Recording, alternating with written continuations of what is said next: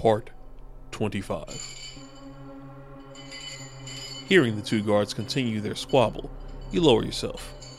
Pressing against one side of the wall, you hope they aren't too close to their doors. Yeah? Well, eating that stuff is why you stay single. How you expect the lass to pucker up to a mouthful of swamp water? Swamp water? Swamp water? Oh, I'll show you. Just you wait. What? You scared? No one here holding your hand here, Marigold. Why don't you step from behind those doors and get what's coming to you? Hey, Gerald, you want a piece of them too, don't you? Me? Scared of you two scrubs? Okay, screw it. I'll knock some sense into the lot of you this instant. Sneaking forward, you suddenly feel a change in the atmosphere and a lack of conversation. Two sharp impacts find their way deep into your shoulders. And unable to move your arms, your back arches in excruciating pain. Turning, you find both guards now staring at you.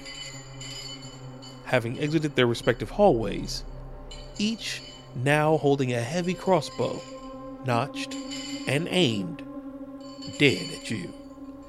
Looks like Gerald couldn't handle this position after all. no, guess not. Hey, you there.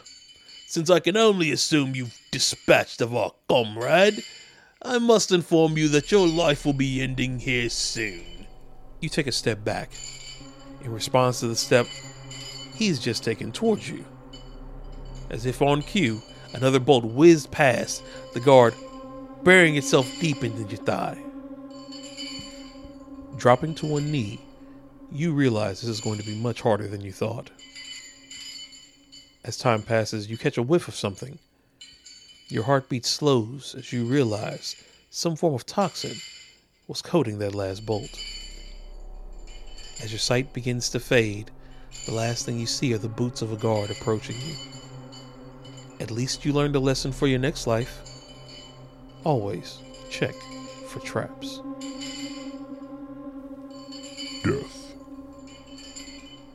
That was a good try, adventurer. Maybe next time. There's no right or wrong way to make it out of this prison. There's no right or wrong way to escape the castle. There's no right or wrong way to complete your mission. But remember, you must live with the consequences of your actions.